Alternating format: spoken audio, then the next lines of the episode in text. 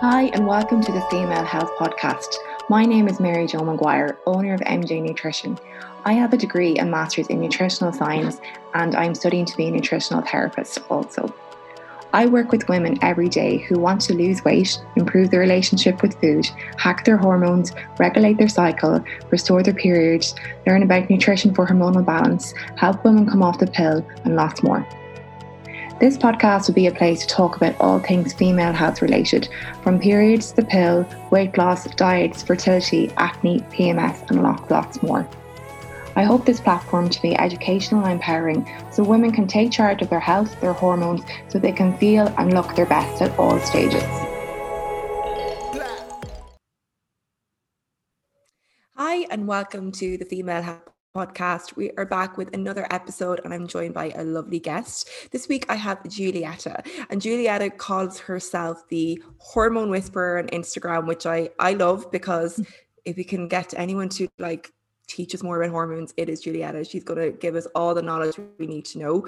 And uh, she is like a menstrual cycle nutritionist. So obviously what that kind of means i'm going to get her to speak more about that but you know someone who really understands the menstrual cycle and uh, how food and nutrition and i suppose our lifestyle have a huge role to play in supporting us to have better hormones and a menstrual cycle so giulietta firstly thank you so much for coming on today and joining me on the podcast Thank you. I'm uh, yeah excited to be here talking hormones and uh, yeah, seeing where the conversation takes us. Absolutely. Yeah. I think when we when um two people who love hormones get together, we'll probably be here for a while. So I'll probably have to try and keep it short. But um tell us a bit about yourself firstly, who who you are, what you do, who you work with, and how you got into this kind of area because it's quite niche. Um and um in, especially in terms of nutrition, it's kind of bro- you're in a niche enough area. So yeah, I suppose um big enough questions to answer there but yeah take your time and let us know yeah so um my name is giulietta like i said i um I'm a menstrual cycle nutritionist. I like to call myself a hormone whisperer because I think what I do is sometimes more than nutrition. Nutrition is huge, but like there's so much more. I'm just really, really passionate about educating about the menstrual cycle and inspiring people to understand their menstrual cycles more and to live more cyclically and to understand what's going on with their bodies. And I think the more work I do in this field, I'm also like, it's not just about educating people who have periods, but educating everyone, right? Because yeah. like menstrual cycle is it affects everyone and it's something that doesn't get talked about enough we don't understand it enough and that's really where my passion lies i started this whole kind of sort of chapter of my life training as a nutritional therapist. I did a degree in nutritional therapy. I had my own hormonal issues. I was diagnosed with fibroids. I was told that the pill was the only option for me. I'd taken the pill previously and I was like, I can't take this. It makes me insane. Like I I, I cannot touch this thing. Yeah, so that was really what what really galvanized me into going, okay, well, how can I support myself? What can I do? How can I really use nutrition to help me? And I used loads of other stuff as well. Yeah. I used acupuncture, you know, movement, whatever. But you know, nutrition was a key part of that. And as I started on my own journey, I started working with more and more people who needed help, women primarily who needed help with their hormones. And that was really where that journey kind of developed. I started doing a lot of testing, but not like what I was finding as well was everybody was going to the GPs and getting some hormone testing. They were told they were normal, you know, and I'm sure you come across this a lot you with your PCOS yeah. kind of people as well, right? You're told you're normal or whatever, and people are saying to me, but I don't feel right, you know. Um, so I started going deeper into what we call functional testing, which is yeah. a little bit more like of a, a deeper picture of hormone health. Um, using that a lot with my clients, with myself, really getting to understand because I feel so many of us just we're looking for explanations right like we're, looking for for something to explain why we're feeling the way we're feeling so i did that and then i think the, the sort of like the last bit of of the work that i was doing came when I was still trying to get people to feel the same every day. So, you know, I'd get clients and they'd be like, oh, you know, I have bad cravings on this part of my cycle, or oh, I get really moody. And clearly, we don't want to feel like absolute lunatics, you know, when we like half of our cycle or whatever. But you know, I, I was starting to feel like a failure because clients would come back and go, Oh, I still felt a bit like grumpy just before my period. And I'd be like, Oh, what am I doing wrong? And then the penny really dropped when I really understood that we're meant to feel differently every week of our cycle. We have hormonal levels that vary, and that really influences us. So that's when I really stepped into the idea of like cyclical living and working with our menstrual cycles, understanding what these hormones do at every phase of our cycles. And then I didn't feel like a failure anymore because the conversation wasn't like around, oh, did you feel the same every day of this week, last week, and the week before? But the conversation was like, oh, how did you feel this week? How did you deal with that PMS? You know, what was that? What was what was going on there? How did you support yourself? And it was very different. And that for me really is like the icing in the cake when it comes to hormone health is understanding that we are cyclical. You know, yeah. if you have a menstrual cycle, you are cyclical. We're all cyclical in one way or another, but if you have a menstrual cycle, you're going to feel differently every single week of the month every day really you know so that was like the the top of, of, of the whole sort of like yeah the icing on the cake of, of what i was doing yeah no that's so interesting and i feel like um a lot of what you said resonates massively with myself as well but it's so interesting isn't it like that like as women we are completely different to men like really their hormones you, you say everyone's cyclical but does that relate to male and female do you think or is it just really a anyone who identifies as a woman or someone who has a menstrual cycle. Um, like the way I see it is, or uh, correct me if I'm wrong, but men seem to have a very much more like a flat line of their hormones. They like have peaks in testosterone at say the morning time, dipped in the evening, and it like in a given month doesn't change that much. Obviously, factors can come into that, like maybe they could be if their diet maybe isn't the best or they're not getting exercise and they don't get much sunlight, they probably will feel lower in mood and energy because of that. But in general, would it be right in saying that their hormones are a lot more like leveled out versus a female or a woman whose hormones are literally not the same every single day of the month? They do change every single day. Absolutely. Um, when I said we're all cyclical, um, what I meant was like men have a cycle, but it's a 24 hour cycle. Women have a cycle, but it's like a monthly cycle, you yeah. know? And and yeah, you're so right. Like the, the male menstru- uh, the, the main male hormone cycle is literally they wake up in the morning, their testosterone is at the highest and it dips slowly as the day goes yeah. along. And by the evening, it's at its lowest. And that's the same every single day of the month. Yeah. So, in that sense, it is a lot more linear if you're looking yeah. at the month as the timeline. Whereas, obviously, um, women or anybody uh, like experiencing a menstrual cycle is like, well, it's a roller coaster, and we can go into that. But it's it's it changes. You know, there are four main phases, and it's changing like every week roughly of the month so that's very different um you know but i think we also have other cycles right and we'll talk about those i think probably later you've got the moon cycles yeah. you've got the seasons like the yearly yeah. cycle and you know i think for so long we've denied all of this and we're just yeah. like feel the same every day and maybe maybe we have a we all we all know we have a 24 hour cycle yeah. you know as in you wake up at a certain time and you need to sleep yeah. but all the other cycles have just been pushed aside in favor of the 24 hour clock and waking up at the same time, going to sleep at the same time, and feeling the same all the time, which is. Yeah. I think has been really damaging for us because we always feel that there's something wrong with us when oh, actually there is nothing wrong with us. We are just cyclical. And that's a huge part of the message that I try to get out there all the time. Like it really saddens me when when people come to me and they're like, "Oh, there's something wrong with me because last I'm always really tired the the, the week building up to my psych my period," and it's like we don't want you to be exhausted. Of course, you can do work on that. Of course, you can, but. Yeah. You probably won't feel as energized in that week before your period, and that's okay. There is nothing wrong with you, and that's for me a huge part of of what I do. Yeah, and I yeah, I love what you do and everything about that because I feel like a lot what you said there, like we we have denied that for so long and I, a lot of that comes down to us living in the 24 hour uh, clock but also in uh, only looking at as in our hormones never change like the males basically like we are living in a world that is all our all of the studies carried out on you know how we perform how we do um how we respond to medication and mm-hmm. nutritional um suggestions are all performed mainly on men uh, who have very very regular um, hormones and linear yeah. hormones because that leads to you know no um, variables you know yeah. whereas females women who have menstrual cycles are going to have so many variables that they're not they're going to have they're not going to be able to get like clear accurate results or you know maybe not less accurate but more clear results and they won't be straightforward there's too much uh, compounding factors to make it easy to assess mm. um so we're living in a world that has been designed very much based on how um the linear hormone cycle works okay and mm. then us women, like you say, who sometimes feel crap and we're like very hard on ourselves because we're meant to be go, go, go, able to keep up all the time, do, do, do. Product productivity is like what we're made for, basically. That's kind of like the message that has been nearly fed to us.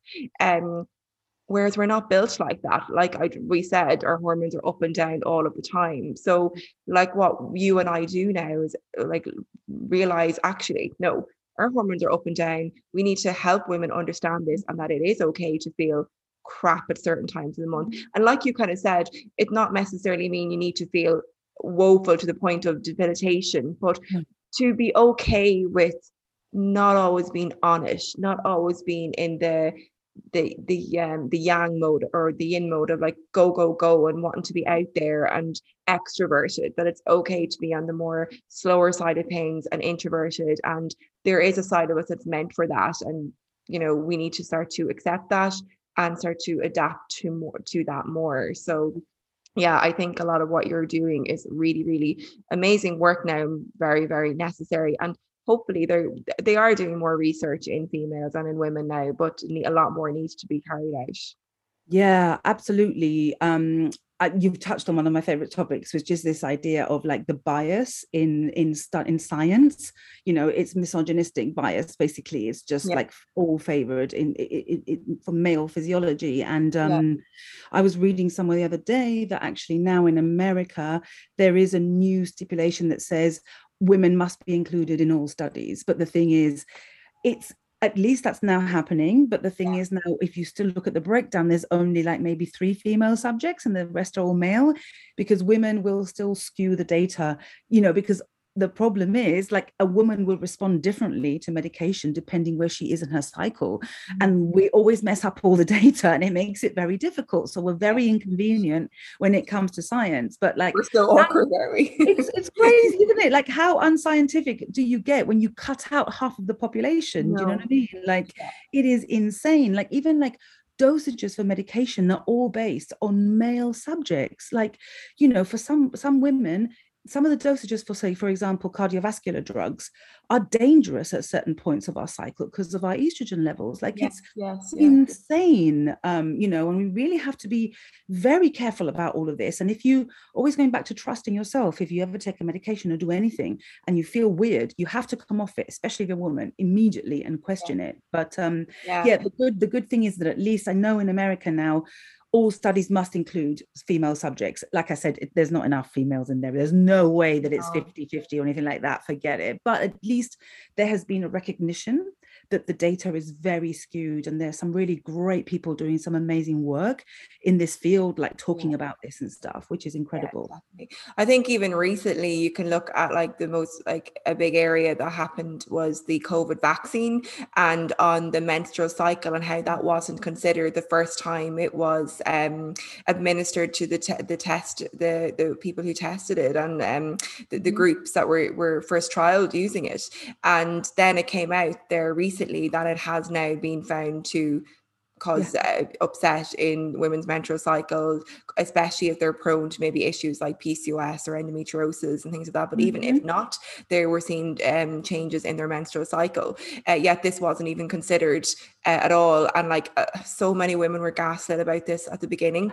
Uh, so many women, like they were saying, they thankfully a lot of anyone who was working with me, it was definitely a safe space. And like obviously us knowing a bit about how something like a vaccine can stimulate your immune system is going mm-hmm. to affect your your cycle but even myself my own experience i with PCOS had issues with my cycle after the vaccine. I went to my GP and was completely dismissed that it had anything to, to do with it. Now I know my cycle so, so well. like I literally know it so well. I know my body very, very well. And this had only changed it was no coincidence. Like nothing else had changed in my life, only that.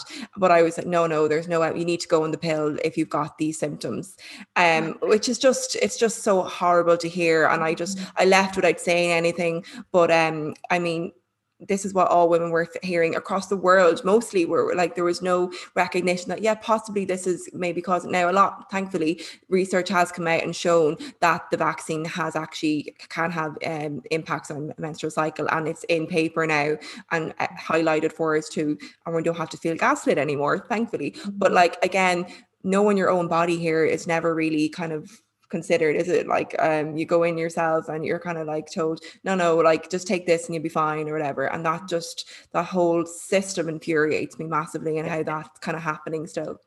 Yeah absolutely like i saw the same with myself and my clients you know from the very beginning like it was like periods were changing and everything in in, in all their characteristics cycle length was going weird my personal experience actually was that my cycles improved like you know really? but, it, but they changed right yeah. so i got longer cycles my menstrual headaches went away so but that's not to say that that ultimately has a, has a beneficial effect on me deep down you know that yeah, was just yeah. how it expressed itself um you know and and and but like you say so many of my clients were going to the gp and they were like no no no it's that it's that it's the gaslighting right it's just yeah. like it's that no you are stupid you don't know anything the science says it's safe and it's like yeah the science says you're not going to drop dead probably within 24 yeah. hours of having it but it doesn't say anything else because it doesn't Yay!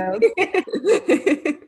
you know and it's, it's the same that the whole fertility you know vaccine and fertility. I have clients who contact me and they're like i don't know what to do. I want to get pregnant or i am pregnant. And i'm just like i don't even there isn't anything out there. Like i, I cannot tell you anything you know? Like yeah, there yeah. is no research for me to really help you with it. And then it becomes really really difficult. And yeah like you say to then just be told to go on the pill i mean come on i know, you know, I know. Like how and this isn't about yeah, like I don't think either of us are like trying to scare say the vaccine wrong here or anything. We're no. just trying to say that you know that like there it started off, I guess, that they didn't consider the role something would have on the female cycle, something that is like the fifth vital, vital sign of the women's uh, health and body. That wasn't considered in the very first trials, and um, that soon came about when so many women were reporting changes. Yet for ages they were being told there was no issues with it. So no, it's just to highlight that in relevance to like the menstrual cycle and women's health and why that's why we're speaking about it i guess. But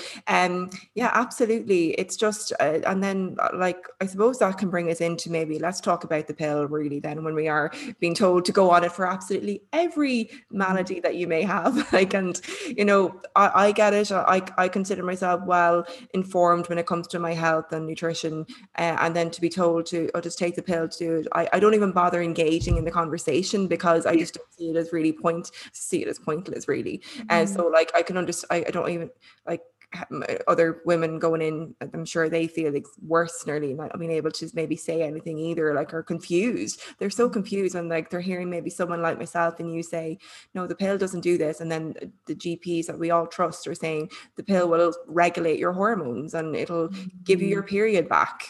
Mm. Yeah. Oh my gosh. So that's those are the some phrases that really, really upset me because you know they as you and you and i know they don't regulate your hormones they completely block the, the, the, way your your own hormones are working your brain and your ovaries stop talking oh. they regulate them in the sense that yes maybe some of the symptoms you're experiencing disappear but that's got nothing to do with your hormones being regulated they're completely being shut off mm-hmm. right so that's i hate that word regulate yeah. because it's not regulating no, nothing's um, regulated unfortunately like. no there's nothing going on there it just it's masking everything else that's going off it's like just cutting off the telephone wires, you know, the communication between the brain and the ovaries. And then what was the other thing that you said as well about um there was two things you said that you said that it regulates oh and it'll it'll, it'll help with your periods right? So yeah, bring back your bleed or, yeah. is not a period as we well know. That bleed is just like you know something that you it's a breakthrough bleed and it's not menstruation. You can only menstruate if you've ovulated and you will not ovulate on the pill clearly because that's what stops you from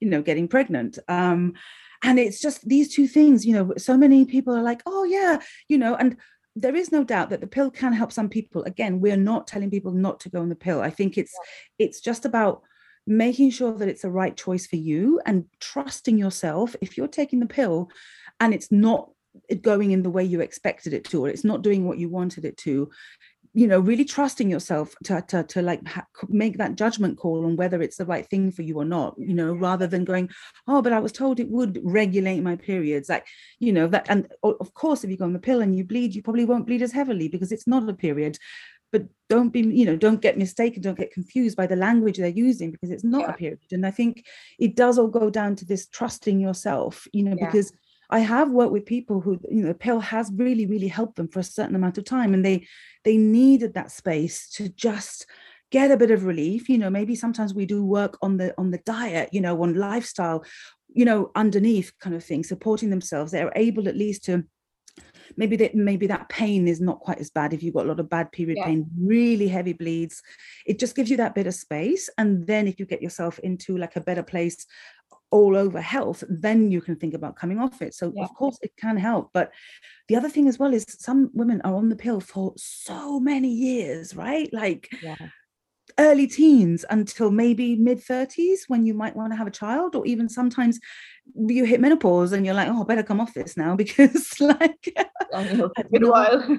yeah. And it's, that length of time like are we studying women who have been on the pill for 30 years do we know the long-term effects you know what effects yeah. this has on them post-menopause do we know what's going on like yeah it's it's just crazy crazy crazy. and i guess like there's so much more to our menstrual cycle than just getting pregnant or not getting pregnant. Like you know the role of our hormones have a huge impact in our ongoing health in our menopause years like it's like our heart is our cardiovascular health our, mm-hmm. our bone health and our brain health mm-hmm. um it, it's profound all the the areas that it really affects so mm. just looking at it like as in oh it's just you know it's just my period it doesn't really matter there is a lot more to your monthly cycle than just um getting that bleed every month. That's kind of just basically the byproduct of like what's happening, isn't it? Like the actual real goings on are the fluctuation in the hormones that you have in in your menstrual cycle. So that's not happening if you're on a on a on a pill or a birth control pill.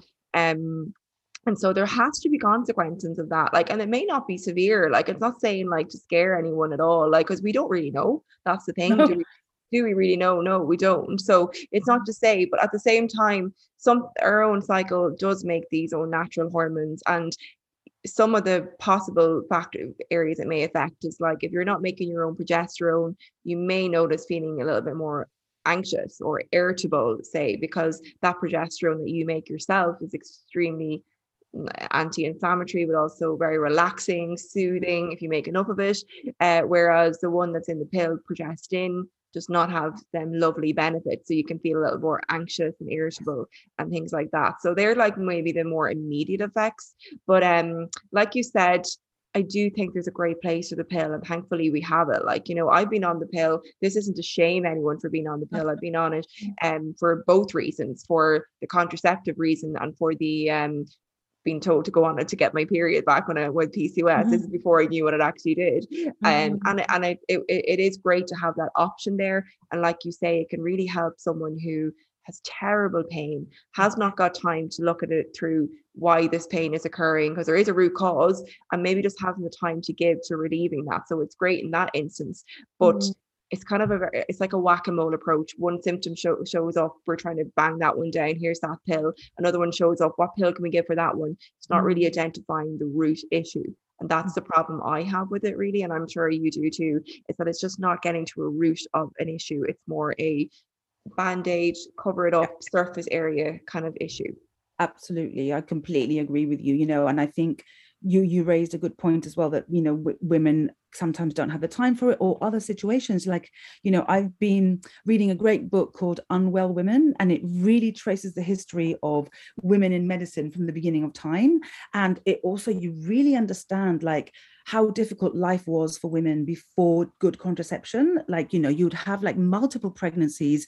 You really were at the mercy of of any the man who got you pregnant right? Like it was horrific. So the pill did something incredible there. It yeah. gave us this freedom them you know like and of course you know you can see how when all this kind of like exploded in the 60s and 70s it was a massive sexual revolution. And it's a really important part of our evolution you know in this kind of like world of, of being equal with men and everything else. But i feel now we're getting to that next chapter right? Which is like that was great and it was really really really important but now what is next how else can we take charge of our bodies you know like mm, a lot yeah. of the pill formulations haven't even really changed that much or actually changed for the worse and all of this and there's no interest in in in helping women like in that medical way to support their con- their, their contraception or their female health whereas a lot of women now are like okay well how can i take charge of my fertility you know and there's a lot more conversations around yeah. understanding your body understanding when you ovulate understanding you don't get pregnant every single day of the month you know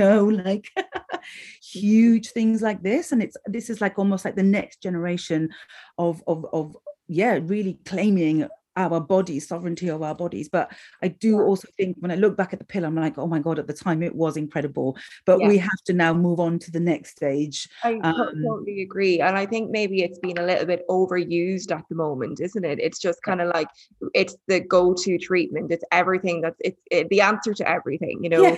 Like it really is but where it's we know it's really really not. Like and i feel like it's doing such a disservice to women. You know it's mm-hmm. just it's not like they go in they want answers. I don't feel myself. My hormones are all over the place. And yet this is the option that they're being given. And like it's just i just don't yeah. feel it's it's very frustrating. And like it, if now understanding what it was i'm just kind of like is that all you can do for me? Like you know come on. Like and, and down the line it's also it has to be costing the healthcare system more money in the long run because mm-hmm. they end up coming off it completely deficient in a load of nutrients they're mm-hmm. they their cycles all over the place so then they're thinking what's wrong they need to then maybe go into like um, IVF treatment and things mm-hmm. like that without having done any work on their own cycle, which mm-hmm. could actually be okay if they had spent time on it in a more natural way. Mm-hmm. Um, so it has to be costing more money in the long run as well. Uh, when you think about all the maybe impacts it may have on say bone health and cardiovascular disease health down the line too. Mm-hmm. absolutely. And i think it's it's that right? It's like it's the only option. That's what's extremely frustrating for everything. So you go in with a headache you go in with bad skin you go in with heavy periods you go in with pcos and it's the same with they're different pills, but they are ultimately the contraceptive yeah. pill, and it's, it's doing the same thing. You know what I mean? Like imagine going in and saying, "Oh, you know, I've got like a sore knee and something else," and, and then just being given the same pill for absolutely everything. It's just yeah. it's it, it just it doesn't make any sense whatsoever and there's never a discussion about like you say the root causes what's going on you don't ever even get asked how's your stress levels? You know what i mean? Like you, they never look at things like blood sugar which you know especially like things like pcos for example are huge yeah. right? And quite a lot of the time if you if you work on blood sugar hormonal problems just really you know they improve vastly. No doctor yeah. ever ever ever said to me or any of my clients oh let's do some blood sugar work or let's even measure your blood sugar you know? It's mm. crazy and that's that would be such a simple you know great place to start but it's not even looked at yeah, I wonder when we'll get to a time where it's complementary because this isn't this GPs. There's so much, or doctors in general. There's so much that they do, and and and, and like thank God we have them. I just feel female health and women's health is really lacking, and that extra level of care that they that we need and they need. Like they're not, we're not getting enough time. And I know GPs don't have time. That's probably mm. a big factor in it to ask the question like what's your lifestyle like what's your yeah. relationships like what's your like your nutrition like when do you get time to yourself to eat and like what do you fuel yourself with they don't get to ask these questions which is down to probably the system and the time limits but they're the things that really could like make a difference or matter more so than you know like maybe weighing them on a scale and finding out yeah. very little from their health that way you don't know much about someone's health from a number on the scale which is kind of what's happening mm-hmm. Mm-hmm. yes. Don't get me started on the weighing thing and and all of that as well because you know, know. that's just absolutely crazy. There's this you know so many studies now showing that all that is flawed you know like weight and health do not necessarily go hand in hand you know and it's really unhelpful to be told go away and lose weight and you'll balance your hormones when probably your hormones um could be causing the weight issues and or could have nothing to do there's so many things going on there like it's crazy and like all that does is like if somebody's going in to see a doctor who's already feeling a bit crappy about themselves and then they get weighed and they get shamed for their weight and they get told that it's all centered around losing weight when when you have hormones that are raging, they're going to control your weight. It's got nothing to do with what you're eating. And you feel totally helpless, don't you? And you yeah. feel like, again, there's something wrong with you. But it's not you it's a system that's so mm. unbelievably like skewed against you. I know and like tell someone to lose weight who probably has tried everything. They've probably done every diet there is they're probably exercising all the time and uh, they can't figure out what's going on and then yeah like you say feel more ashamed because of it. So yeah okay i think we um i think we shared our opinions on this kind of area like so I feel like we're in choppy waters. I don't want to go any further.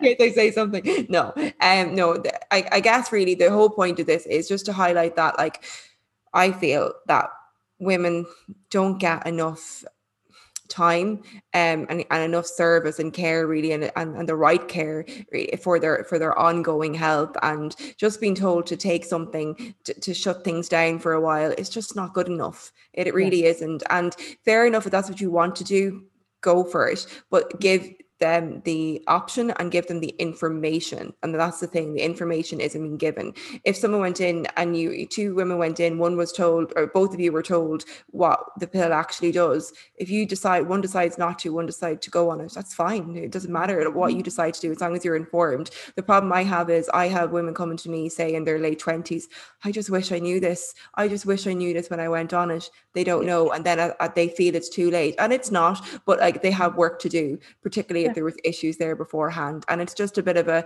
a, it can be a bit of a struggle or a bit of a battle um you know in your in your late 20s and like I came off the pill in 27 um at 27 and like it, it, took me at least a year and a half. And I, had PCOS but like it mm-hmm. took me a year and a half to get that like uh, get a cycle that was uh, looked normal uh, yeah. again. Um and my normal as well. My my normal is different to somebody else's too. But um mm-hmm yeah, that's just i just think if i had known that too going on the pill i only learned that through my own studying and I'm starting to be really interested in women's health as well.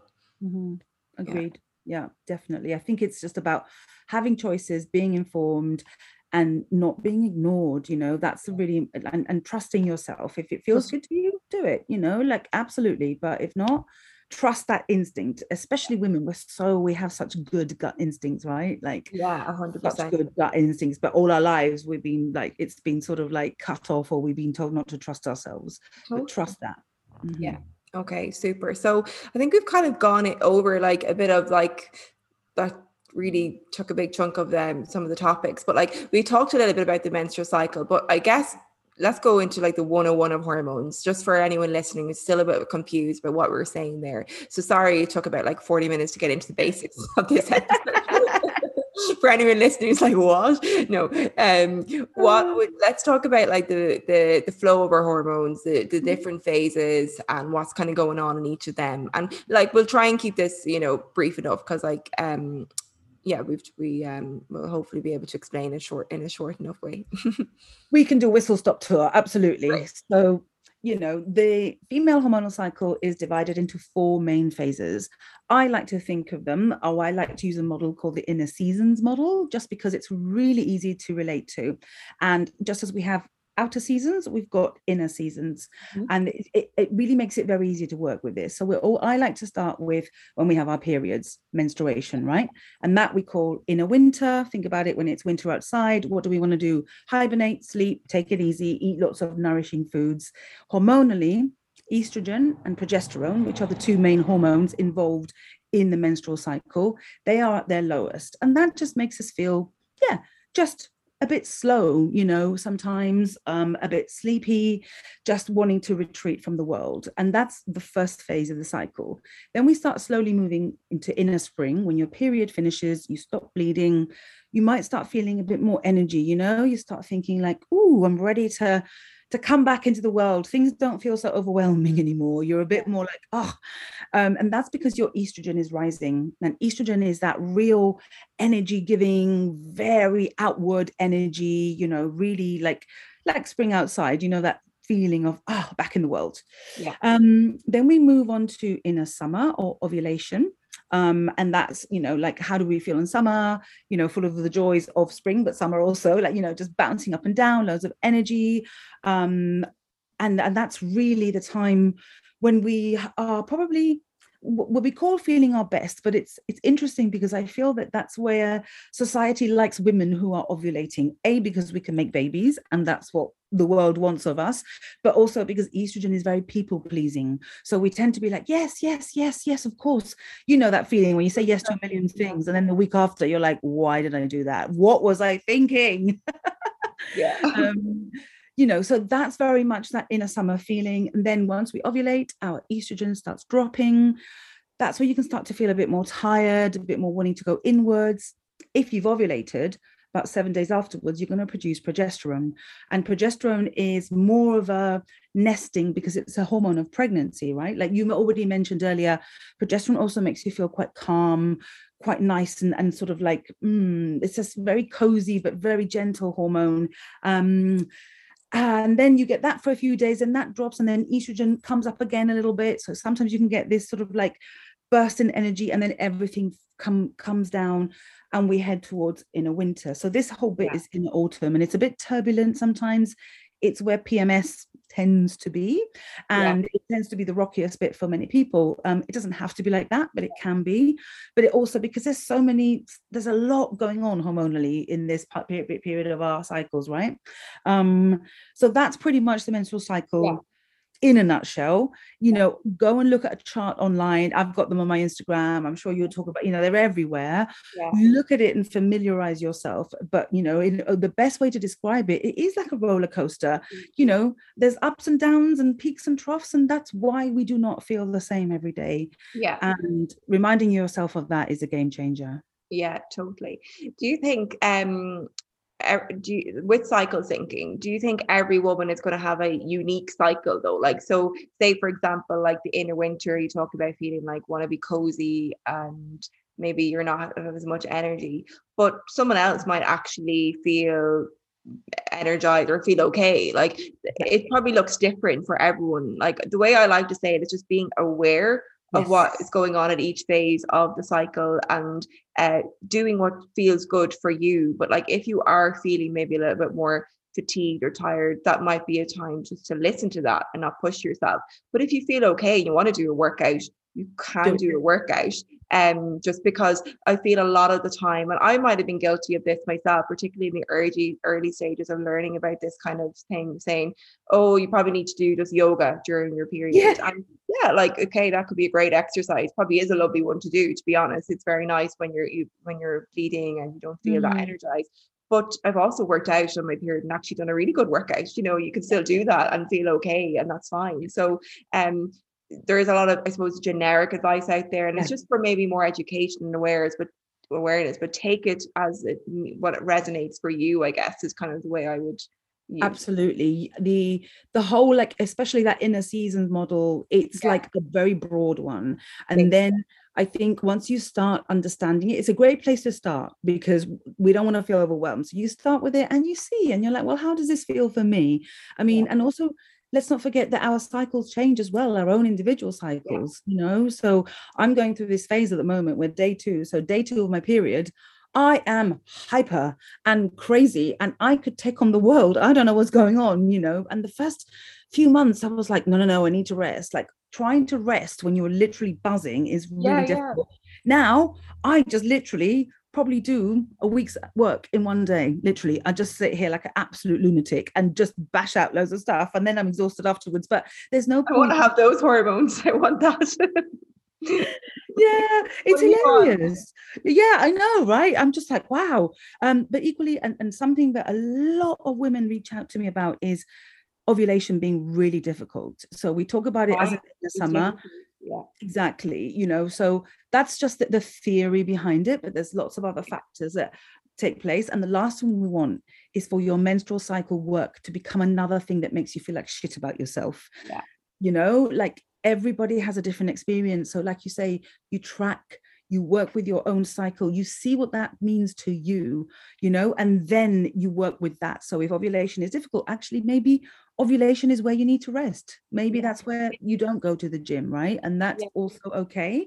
Um, but it's i think the reason why we talk about this cycle in this inner seasons pattern is just to start having that conversation we start somewhere and then it's like make it your own and understand your own cycle and understand that it's not always going to be the same as well because that's another big one so true and I, I love all that because it, it makes it's great to have a basis a conversation about this like that our hormones are not the same they do fluctuate but also make it your own too it's individual to you and like like the advice that's out there say on ovulation this is when you're going to feel amazing and be full of energy and there's sometimes i'm ovulating and uh, it probably is down to me having pcos but I feel very, very tired and bloated. And that I feel it could be down to I'm trying to ovulate. Um, I'm like Mhm. basically it's a struggle for me to ovulate because of PCOS being it that in nature. And there's some months where I just notice I'm so fatigued, I've got a Mm. headache, I've got bloating and constipation. And I never get that normally in any other phase, but coming ar- around the time where I feel okay, I think I'm ovulating right now. And this is where I'm meant to be like, I want to go to the gym. This is when I'm meant to be out and about all the time. Where the last thing I want to do Yeah. now, like I started to like uh, recognize that this is happening, and I have implemented things that help me more. I rest a little bit more at this time, which is not the advice it's given, but I Mm. know what's right for me, and I eat more foods that help with um digestion because I feel if I'm moving bowels, basically, that kind of relieves things like headaches and gets rid of the excess estrogen that maybe is going on. I might be accumulating too much of that. So um that's just kind of making it like you know letting people know that like that's my my own story with my cycle. Mm-hmm. It doesn't always look like ovulation the peak and how you feel amazing. Huh. i have seen that with other pcos women that the actual ovulation time can be nearly more difficult because i guess pcos in nature is when you're struggling to ovulate. So around that time might just you might maybe it needs more energy to do so from the body. Maybe you're building up a lot of estrogen and have a longer follicular phase which is quite common. So there's all those kind of factors that might be contributing to it. So yeah like you said listen to your own body get in tune with your cycle what is how you're feeling yourself and um, tracking it's great because you start to see patterns that might be related to your unique self. So um yeah, I definitely think the conversation is brilliant to have, and there is so much, you know, use in knowing the different seasons, the different Mm. phases, and um how they correspond to how maybe you want to act and feel and behaviors to carry out and things like that. Absolutely yeah and i think just having fun with it as well Yeah. you know a lot of uh, women i work with are like it, it- starts feeling like something else to do and i'm just like let's have fun let's not make Yeah. it like another to do thing it doesn't matter if you don't track every day you know like it's all good let's Yeah. just in, let's see just like how am i feeling and where am i in my cycle oh cool okay and you'll Yeah. see patterns will emerge you know and you'll notice them doesn't have I to think- come I think what can happen is you can get so into the mindset of like, oh, I'm told the luteal phase would be like this. I'm in the luteal phase now. So I mean, I'm gonna have loads of cravings. I can't do anything. I'm in a bad mood. And you can convince yourself that this is how it's gonna look. Where like, no, like it doesn't have to be this way. You can just like chill and just, don't get too hung up on these, like what what they're meant to be like, and just kind of focus, try and get into yourself and be more in tune with how you actually feel. I think that's a better, a better approach, really. absolutely absolutely in terms of then let's go into a little bit about nutrition. Consider we're remote nutritionists and we work with nutrition to support our hormones. What kind of i suppose general advice is we'll keep it as general as possible uh, do you have with relation to um supporting your hormones like reducing say pms and reducing um like the fatigue that someone may get and the crankiness or the cravings things Mhm. like that and this was supporting better periods in general Yeah, so I already mentioned this idea of blood sugar balancing, right? When you go to the GP, and for me, this is really like the the, the building block to all hormone Yeah. health because blood sugar affects insulin. Insulin is a master hormone. If that is all over the place, it will affect a lot of things. Um, and as we know, it's a huge factor in things like PCOS, but it's huge for everything because stable blood sugar means um, moods are more stable. It means um, cravings are more stable, you know, all of these things. Um, so, what that ultimately means is eating fairly regularly. You don't have to eat. There was like maybe about five, ten years ago, we were obsessed with eating every two to three hours. Then we went to the other extreme, which was like intermittent fasting and not eating for hours and hours on end. I don't feel either of those is particularly helpful for hormones. Yeah. I think it's like eat before you get really really really hungry hungry you know and eat your three meals a day if you feel you need a snack i think the other big thing is eat protein and fats you know like we really have to eat good protein and fats and I, I work with a lot of women who just don't eat enough protein and fat they yeah. just there's this thing that i don't know I, I, don't know where protein got especially protein got a very bad name somewhere along the line mm, poor thing yeah. you know and it's just like, with the, the vegetarian vegan kind of approach um, and like uh, not if not eating any of those kind of foods it could be that as well and yes I suppose that um, it is a tricky element that I find and, and even as a nutritionist um, I find this a difficult area like kind of giving the right advice on this because obviously from a environmental point of view um animal products are maybe not as favorable but from a biological and physiological point of view they are hugely nutrient dense mm. um, and pro- provide bioavailable nutrients. And in terms of, I suppose, uh, nutritional composition, they probably are more favorable than, say, vegan protein mm-hmm. sources, you know, because they're not fully uh, complete proteins. So mm-hmm. I don't know what your thoughts is not kind of delved off a little bit, but I find this a little bit tricky at times to to support people on. It is really, really tricky, and you're absolutely right. I mean, I think there's more and more stuff coming around around the fact that the debate should be around pushing for really sustainable farming you know actually when you compare all the data i think like actually eating vegan products is not as good for the environment as it's been made mm-hmm. out to be. There's a lot of deforestation takes place blah blah blah blah, blah right? So i think that one that has to be rebalanced a little bit. And we need to be carrying on having the conversations about how our meat is being produced yeah. how often we're eating the meat because things like animal products like you said they really do pack a nutritional punch right? So you don't even need to eat as many of them as you, as we think we do. Like you can really like for example talking about getting like omega 3s if you have like oily fish twice a week you're kind of pretty much hitting all your omega-3 um, quotas right? And that's like that's not that much. If you think about it you can still eat a load of veg and, and things but it is very difficult um, because I, I just don't think people are focusing on the right things at the moment. There's there's a very like us and them debate going on between people who are like you must eat meat and the and, and vegans and vegetarians. And i'm like let's all come together and demand that our food is coming from sustainable sources. It's not ruining the environment because at the moment both meat and vegetables are messing everything up. Uh-huh. You know what i mean? And let's let's really come together because we we clearly have the same like sort of aims you know what i mean? We, we care about our health and we care about the planet. So let's talk about how we can pull this together. And i've attended a few talks on this recently and it's been quite inspiring to listen to this like let's let's pull this together. But it is it, it's not easy you know because um, I, I, get it, and a lot of people are reluctant to to eat animal products because of the issues at the moment. But then I see the impact it's having on their hormones, and I'm just like, oh my gosh, what do we do? You know, like it's it is tricky, yeah. Like a, a bit of um, I don't know, like fish is great or red meat now and again for someone who doesn't need it or really may need it, particularly if they've got hormonal issues. Like um like they do pack a punch, they get a bigger bang for your buck basically from these foods um in terms of nutritional composition anyway. But um yeah, no, I just thought I'd, I, I'd chat with you about that because, like you say, protein is so, so important and it is like key for satiety, blood sugar regulation, which is the key for hormone balance in general. And I, I am the exact same It's the cornerstone of what we should all be starting with is blood sugar regulation. Um, but yeah, protein and fats with each meal. Um, I'm, I'm sure like fiber in there as well, like to help with the bowel movement digestion and like your digestion is massively linked with your cycle. And if your digestion's running quite well, you can see your hormones definitely improve absolutely like getting you know again hormone health really starts in the gut right? If you yeah. uh one of the first things i ask my clients is how regularly are you having yeah. bowel movement? And if if i hear anything under once a day i'm like right okay forget any of the hormone balancing like supplements. We need to get yeah. you to the toilet regularly. Like that's you know number one thing. Absolutely. Really really really important Yeah, yeah, super. So I guess really like to support your hormones, blood sugar regulation, protein and fats, and um, supported digestion are really good areas to start with before mm-hmm. thinking you need to take on every single supplement that's been told to balance your hormones. That's where it's so important to start with. And like like you say, you don't have to be eating every two to three hours, but like before you kind of start getting really hungry, that's where you want to avoid. So like that's a good place to kind of pay attention to as well. Absolutely. Yeah.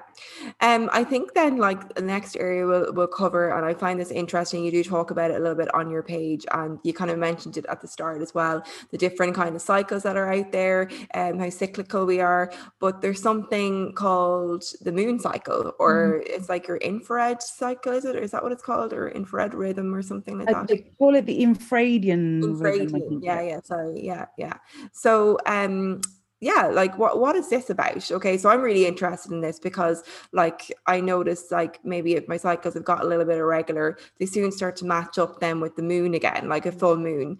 And i'm like okay what's happening here? Like and i guess it's just curious to know through what what your thoughts are on or mm. what you know about that. Yeah so obviously the lunar cycle is a 28 and a half day cycle. So you know that goes all the way from a new moon it takes 14 days to the full moon and then another 14 days back to another new moon and that is what we call yeah. the lunar cycle. And it's not dissimilar to your average female cycle right? So that's also roughly about 28 days. But having said that you know that's a really average number yeah. and we all have very different cycle lengths and there's no no shame there's nothing wrong with you if you've got slightly different lengths um but the, the, the kind of the idea is especially before we lived in built up cities and had loads of electricity we were much more in sync with this lunar cycle. So women would generally sync up with the moon and they would bleed they would have their periods on the new moon. So that's when the sky is completely dark. And then um, they would ovulate around the full moon. Okay. and this is how it would go. Like that's one type of cycle. A lot of women match up to that. Another pop another one that, you, that can happen is the opposite. So you will have your your period on the full moon yeah. and then you will like ovulate on the new moon and yeah. you'll find we generally move from one to the other you know and there's uh, the author Miranda Gray, she called this cycle the wise woman cycle. When you move through, like sometimes you you have one, you, you were bleeding with the full moon, sometimes you're ovulating with full moon, and it's moving through these different experiences and how they feel in your body, like how that moon influences us. You know, like because the moon if you think about it you know it influences tides and huge amounts of things and you know we have so much water in us so how is that affecting us the moon has you know also it also affects our melatonin which is our sleep yeah. hormone you know massively I, you you know you've probably experienced really sleepless full moon nights as well when you're like writhing about in your bed you know yeah. and you know there are reports you know it can it can affect our moods. There are reports huge reports of like loads more people turning up at places like a&e on a full moon you know? Like it's crazy like how the moon is influencing our behavior. And especially if you have a menstrual cycle you already got this cyclical aspect going on. So syncing up with that you know can can be very powerful. And there's no wrong or right way to bleed yeah. with the moon um, I have found that some of my clients who've had very irregular cycles or who, who haven't had cycles, their periods have kind of disappeared for a while. When they start working with the moon, sometimes their periods will come back, which I think is incredible, right? Just to have this, I think it's just getting their bodies back into a cyclical way of living. Yeah. Um, and it's also quite fun if you like you know you want to start playing around with like doing little rituals or if you quite like this connection that the the moon gives you you know and you do happen to be having your period during the full moon or whatever you can like then really spend some time connecting with it you know accessing this kind of deeper level of connection with the earth yeah. Um, but really i think like i said there's no wrong or right way to yeah. do it just having fun with it, I think is really, really great. Yeah. And uh, like you say, sometimes you'll notice you'll go a bit irregular and then you're like, oh, you know, yeah. ooh, I'm ovulating and it's a new moon. Yeah, you know, how can I tap into those powers? How can I have fun with that?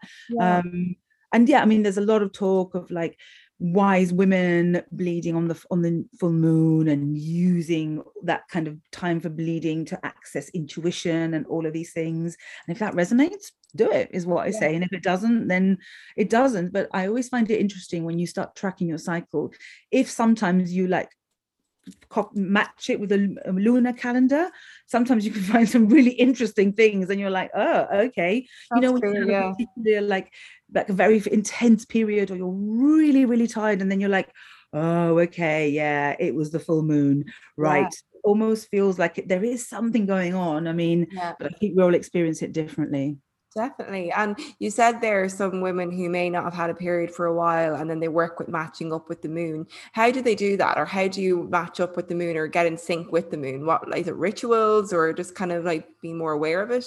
Yeah so i uh, one of the ways you can do it is start off like um, with the new moon. So the new moon you know you can get any like lunar app on your phone and the day of the new moon the first day you would talk you would call that day one. And you would just maybe you could journal a little bit about that see how you feel and maybe start developing a little practice where you see how you feel every day. And day one would be like in theory your menstruation your start of your period. And you would just start seeing how you feel through all through the lunar cycle. And you could do little rituals. So if you were like okay so this is day one this feels like it's my bleed. I'm going to maybe you know like put out a free crystals or do a meditation or something and then just work your way through that and, and see and then when you get to the to the full moon to yeah the full moon then you might be like oh this is ovulation. How is my energy now? How am i feeling? And and just uh, starting to connect with the idea that every day has a bit of a different energy to it. And how does that energy feel in you? Even like postmenopausal women who want to carry on being cyclical will go back to being to working with the cycles of the moon as well because okay, yeah. you know, some some women are like, you know, they're a bit upset that they've been started doing cyclical work and then they're like, oh God, now, now I haven't got a period, I haven't got a cycle, I don't know what to do. So they go back to working with the lunar cycles, which I think is really beautiful.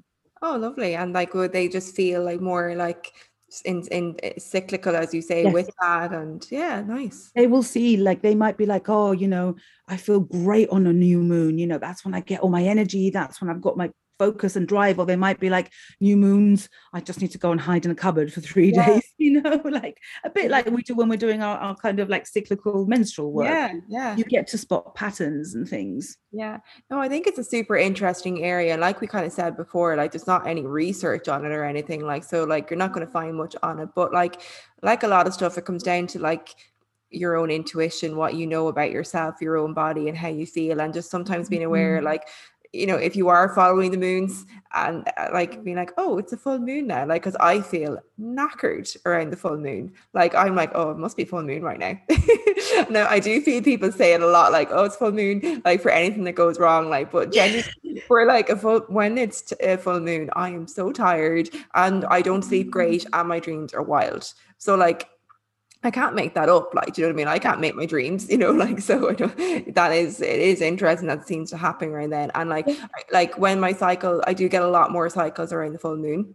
Uh, it mm. mightn't be the exact day of it, but it could be like, you know, the day after, or maybe a day or two afterwards mm. as well. Like, so I just find that interesting too. Um, I don't know if I get them around the new moon. Maybe I have, but I don't think I pay attention to the new moon as much as the full moon because yeah. full moon is so obvious. It's so big, and bright, and I love. I actually love the moon. Like, I think it's so beautiful. Like, so I, I every time I see it, I'm like, oh, it's full moon. I get really excited. Like, but uh, with the new moon, like because I, I have got into it a little bit more, like the moons and the cycles. So mm-hmm. what I do for my rituals in new moon, I kind of bring in newness. I kind of like what I want to bring in, what my intentions are for this cycle or this month.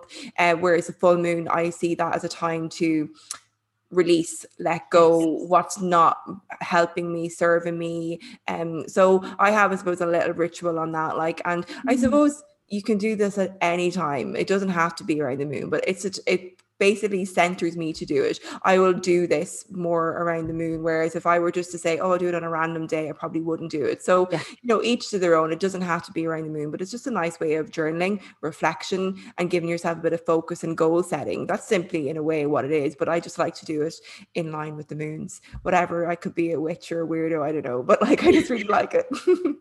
I agree. I think it's fun. And I think the moon is just such yeah. a great anchor. You know yeah, what I mean? You're like, oh, this is great. You know, you remind reminded you're like oh it's like sometimes another full moon creeps up on me and i'm like my god is that a month oh my god but I know it, we just it, had one I that's exactly how I feel as well yeah it does kind of give me like a a grounding of where we are nearly I'm like yes. oh, another one like yeah I can remember where I am as well when the last one was I'm like oh yeah the last one it was so lovely I can actually like see it in the sky or whatever like so yeah absolutely no and, and I love having that extra bit of connection you know with yeah. with the earth with where we are in the, in the universe it just mm-hmm. gives you this like hmm yeah. you know I love that phrase like many moons ago because that's yeah. how we would, would have measured time before. And I like to be able to go oh yeah last moon I was doing this and now I'm kind of here and I'm doing this. I quite like also reviewing on the full moon. So like you said like there's the release element but there's also like the reviewing and like okay so what was i what was i doing a month ago and what was yeah, i about? and that's quite a nice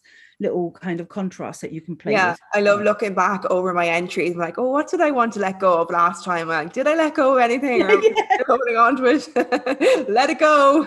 Yeah yeah. But um yeah no i just really i just i think obviously people who listen to this are probably like what are they on about? Like wow when did i thought you was a scientist like and you know like i am but i love this kind of stuff too but that's just my what i like. It's not for everyone that's fine but if you find this interesting or you like it just go with it you know? Uh, just because you are a scientist doesn't mean you don't have to like there's definitely more powers out there i believe and it's not just like what we read in academic journals. There's more to our bodies and um, that's in tune with nature for sure. Like so like, why not tap into it if you're interested you know? Um but yeah i think that's like we've chatted for a lot so like maybe we'll um we'll we'll we'll leave it at this. But like is there anything you'd like to say before we we finish the episode any final thoughts or words? Like you don't have to but if you have anything. No, i mean i think it's just always back to like just listen to your body and trust yourself. Yeah. Trust yourself you know? And if there's a niggling voice there get help talk to someone reach out. Yeah.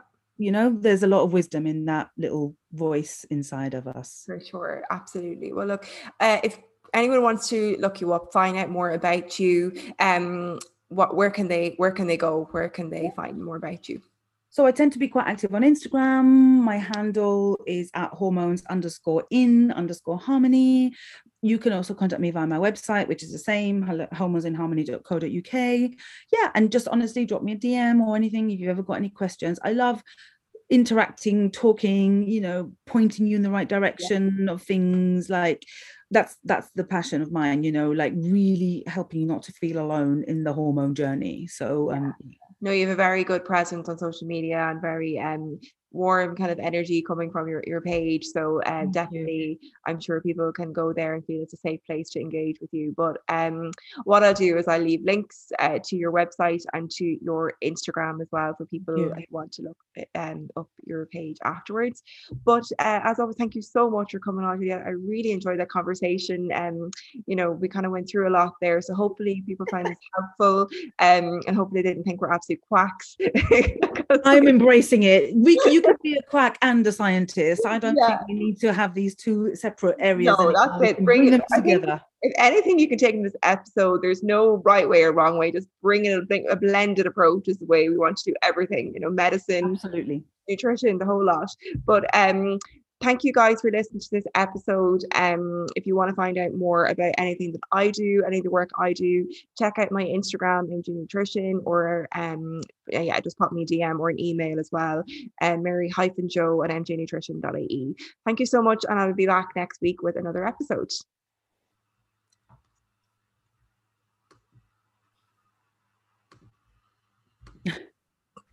I'll have to edit this part. Stop recording.